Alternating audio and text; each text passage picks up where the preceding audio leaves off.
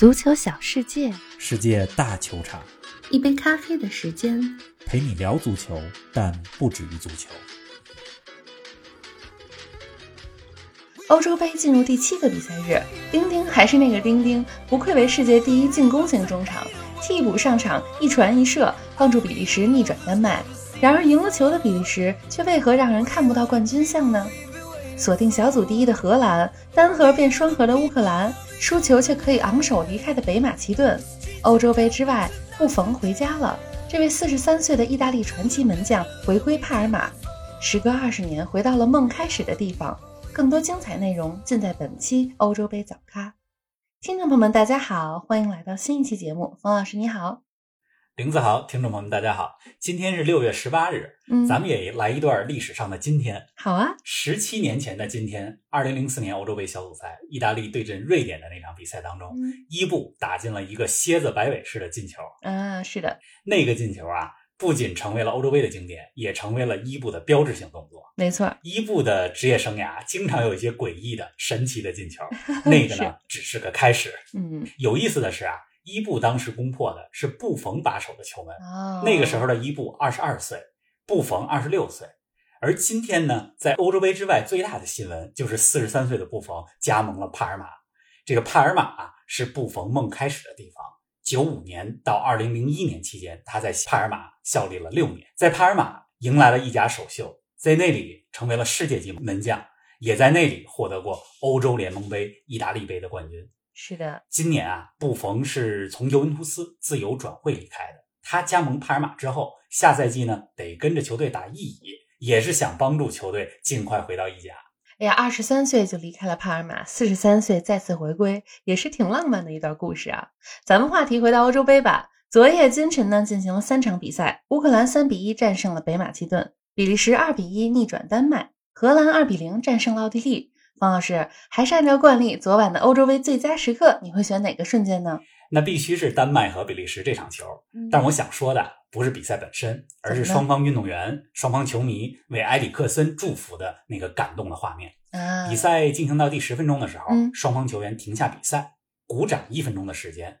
为什么选在第十分钟呢？是因为埃里克森的球衣号码是十号。在这一分钟里啊，有些球员还相互拥抱。总之呢，大家就祝福埃里克森早日恢复健康。是的，而且比赛一开始的时候，丹麦的主场哥本哈根公园球场里也借用了利物浦的队歌，奏响了《你永远不会独行》的这首歌。啊，对，象征着大家呢在生命面前团结起来，鼓舞埃里克森。而且据说啊，埃里克森目前康复所住的医院距离球场只有五百米的距离。也许呢，他打开窗户就能看到球场。啊，或许他在房间里就能听到球场里呼喊。他的名字是，哎呀，我觉得当你看到对手比利时的球迷也举起“我们爱埃里克森”的横幅，当你看到德布劳内攻入了这场比赛的制胜球，但是没有庆祝，而是祝福埃里克森的时候，你会感觉到这就是足球的意义所在，超越了胜负本身。是的。哎，咱们重点来说说丹麦和比利时这场比赛吧。比利时赢的可够艰难的，上半场完全被丹麦所压制，下半场德布劳内上场后力挽狂澜。这比赛虽然赢了，但比利时本场表现出来的比赛内容，在赛后受到了不少批评和质疑。王老师，你怎么评价今天的比利时呢？哎，看完比赛之后啊，我的第一感受就是，丁丁还是那个丁丁，但是比利时却不是三年前获得世界杯季军时候的比利时了。来说说，先来说丁丁。德布劳内这名球员，咱们就不用过多介绍了。他是现役球员里传球能力最强的球员之一，甚至可以不用加这个之一。无论是在曼城还是比利时国家队，德布劳内都是球队的进攻大脑。你看，过去六个赛季里，德布劳内效力曼城，送出了一百零一个助攻，这是什么概念？平均每个赛季各项赛事助攻数大概十七个左右。哇塞！他在过去六年效力曼城期间啊，帮助曼城获得了三个英超冠军，而且在二零一九二零赛季这一个赛季当中，他就送出了二十个英超助攻，这么厉害！这也让他和传奇球星亨利并列英超历史上单赛季最多助攻。那在国家队呢？国家队当中啊，二零一八年的世界杯，他和卢卡库、阿扎尔组成的这三叉戟。帮助比利时获得了世界杯季军的好成绩，尤其是四分之一决赛当中二比一赢巴西那场，德布劳内打为九号位，卢卡库扯到边路收到了奇效，德布劳内在那场比赛中也有一个进球。再来说说今天赛场上的？今天啊，比利时上半场不仅零比一落后，而且前场毫无创造力。德布劳内之所以没首发，是因为伤势没有完全恢复。欧冠决赛当中，他和切尔西的吕迪格有一个相撞，然后他就面部受伤了。比利时的欧洲杯第一场三比零赢了俄罗斯，那场比赛德布劳内没有上场，不过球队呢还是大胜。是的，我觉得一定原因啊，也是因为俄罗斯实力有限，有这个原因。但是今天的对手丹麦。嗯，实力要比俄罗斯强不少。这个下半场啊，德布劳内上场之后，可以说是盘活了比利时的前场进攻组织。先是在一次反击当中助攻小阿扎尔得分，扳平了比分，然后又是通过一粒禁区前的漂亮远射，帮助比利时锁定了胜局。是啊，那脚远射打的那叫一个漂亮。没错，我觉得是本届欧洲杯到目前为止五家进球之一。大家有时间的话，一定看看回放，一定得看看。丁丁啊，表现这么好，但是比利时全队却特别低迷。今天的比利时，我觉得不仅配不上国际足联世界排名第一的位置，而且也比2018年世界杯的时候有很大的退步。这比利时啊，虽然小组前两场都赢了两连胜，但是我觉得他们表现出来的比赛内容，这不像一个有实力争冠的球队。您正在收听的是足球咖啡馆，一杯咖啡的时间陪你聊足球，但不止于足球。欢迎您在各大音频平台关注我们的节目，同时欢迎关注冯老师的足球评论公众号“逢球必侃”，让我们一起聊球、砍球、追球。哎，我看这几天社交媒体上也有不少人讨论说，比利时的黄金一代，他们再不夺冠就来不及了。我记得咱们欧洲杯前瞻节目里你也说过，这支比利时最大的问题在于防守。从今天的比赛来看，主要问题在哪呢？前几期的节目里边啊，玲子说我爱讲四点，那好，今天咱们还是讲四点，好吧？第一点呢，这第一点呢，就是比利时的防守是个大问题。嗯，你看今天丹麦队全场有二十二脚射门，你可以看出比利时给了丹麦多少机会。对呀，现在比利时阵容和二零一八年世界杯时候相比，最薄弱的就是后卫了。嗯，维尔通亨和阿尔德维雷尔德这两个人，二零一八年世界杯的时候是主力，现在还是主力，但是过去三年里。维尔通亨已经过了职业生涯的巅峰期，阿尔德维雷尔德呢，在热刺也不稳定。另外啊，孔帕尼退役以后，比利时的后防线上就像少了一个定海神针一样。这是第一点。第二点呢？第二呢是比利时的中场。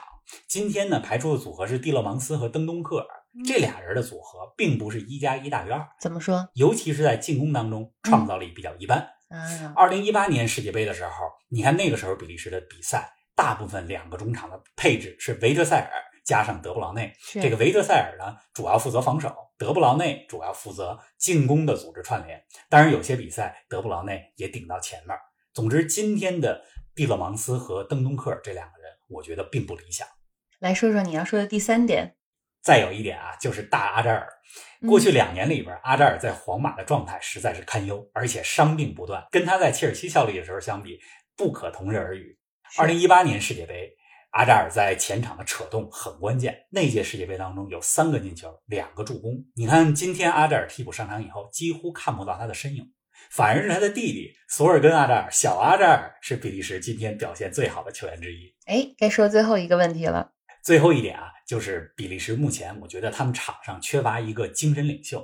二零一八年世界杯时候的比利时啊，这个队长袖标虽然戴在阿扎尔的手臂上，但是中后卫孔帕尼实际上是这支球队的精神领袖。上面讲了四个问题：防守薄弱，中场缺乏创造力，大阿扎尔状态不好，以及球队缺少一个精神领袖。有人说啊，德布劳内能上场的时候，是不是这些问题就都能解决？我觉得德布劳内能解决的是进攻创造力的问题，是不一定上刚才咱们说的这四点都能解决。嗯，而且啊。当一个强队过于依赖一个球员的时候，这不是什么好事儿。没错。当然了，我觉得现在的比利时比起三年前最大的一个增量是卢卡库成为了一个更加全能的前锋。从你的话里啊，能够听出来不看好比利时在这届欧洲杯上走太远。那咱们再来说说另外两场比赛吧。先说说乌克兰三比一战胜北马其顿这场。哎，我先来说一个看球过程中发现的有意思的画面啊。十八岁的乌克兰后卫扎巴尼。盯防着即将三十八岁的北马其顿前锋潘德夫，两人年龄相差了二十岁啊，这有一种两代球员同场竞技的感觉。是的，潘德夫第一次入选北马其顿国家队的时候，扎巴尼还没出生。是啊，二零零二年的八月二十一号，潘德夫攻入了国家队生涯的首个进球。嗯，十一天之后，乌克兰后卫扎巴尼在乌克兰首都基辅出生，就是这么一段故事。对，谁能想十八年后他们同场了呢？是的，今天这场比赛啊，还有几个亮点跟大家来说说。我觉得乌克兰的中场双核威力非常大，来说说金琴科和马林诺夫斯基驱动着乌克兰的进攻。这金琴科来自于曼城，大家都比较熟悉。是马林诺夫斯基是亚特兰大的中场，上赛季意甲尾声阶段状态奇佳。以前的乌克兰啊，就舍甫琴科踢球的时候，大家总在说乌克兰有核弹头，是。但是现在啊，我觉得乌克兰的双核作用。其实不亚于舍甫前科当年的单核。另外，北马其顿，我觉得他们这两场的表现比大部分第一次参加世界大赛的球队都要强，已经很好了。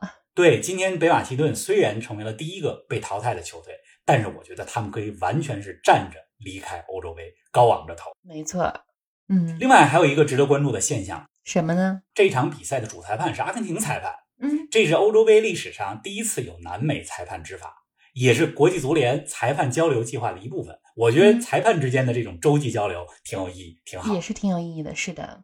哎，另外一场比赛，荷兰队呢也战胜了奥地利，开局取得两连胜，也成为了本届欧洲杯第一支仅用了两场比赛就锁定小组第一的球队。荷兰看来不错呀，你之前一直不敢对荷兰有太高的期待，那现在看来有没有低估了荷兰呢？荷兰两连胜非常可喜，我觉得可以先定一个争取打进八强的小目标吧。嗯，而且这场比赛更让人可喜的是，荷兰的第二个进球，单刀球机会出现之后。马伦非常无私，把球分给了位置更好的邓弗里斯。是的。另外啊，荷兰特别有意思的一点是，今天的锋线上上半场排出了一高一快的组合，一高是韦格霍斯特，这是高中锋；是一快是孟菲斯德佩。这一高一快的组合啊，在十年前、二十年前经常出现，但是这几年不太常见。所以荷兰的这个组合，我觉得还是挺有意思的。又见到了。哎呀，咱们又到了展望接下来比赛的时间了。今晚凌晨呢，还是三场比赛。按照顺序来说，斯洛伐克对阵瑞典，克罗地亚对阵捷克，英格兰对阵苏格兰。这三场比赛最受关注的，肯定就是苏格兰和英格兰这场比赛了。据说这两支球队之间的对决，还是世界上最古老的国家队比赛呢。是的，英格兰和苏格兰，据历史记载，一八七二年十一月三十号，这两个球队进行的比赛，被国际足联公认为是。历史上第一场现代足球的国家队之间的比赛是这个。虽然英格兰和苏格兰都是英国的一部分，对，但咱们也是管这两个球队都叫国家队。没错，其实更严谨的说法应该是代表队，对吧？是的。现代足球刚刚发展起来的前几十年里，比如十九世纪末、二十世纪初的时候，英格兰和苏格兰他们之间的对决是最受瞩目的比赛，而且这两个球队当时的实力也非常接近。当然了，就现在来说，英格兰明显要比苏格兰强。是的，但是这并不影响这两个球队之间的较量。历史意义依然是火星撞地球的那种激烈程度。这场比赛的意义，我觉得甚至超过于足球本身，因为啊，呃，苏格兰也在闹独立，尤其是在苏格兰要独立的这个大背景下进行，使得这场比赛的意义超乎于足球。另外啊，再给大家提供一个段子。一九九六年的欧洲杯小组赛，英格兰二比零战胜了苏格兰。那场比赛当中，为英格兰进球的是希勒和加斯科因，尤其是加斯科因的世界波非常漂亮。其实咱们前几天在讲希克的那个世界波的时候，讲到过加斯科因的这个进球，挑过了苏格兰的后卫亨德利，一脚抽射，非常漂亮。看看明天这场比赛有没有什么精彩的进球，期待一下。嗯，再来简单说说下两场。另外两场，斯洛伐克和瑞典，我觉得这场球啊，其实不会太好看，因为这两个球队都是打防守反击的球队。是啊，还有一场是捷克对克罗地亚，这场比赛对出线形势非常关键。咱们说捷克是黑马胚子，第一场二比零战胜了苏格兰，看看明天吧，他们能否战胜世界杯亚军克罗地亚。好的，咱们继续期待今晚凌晨的比赛，明天早上不见不散，不见不散。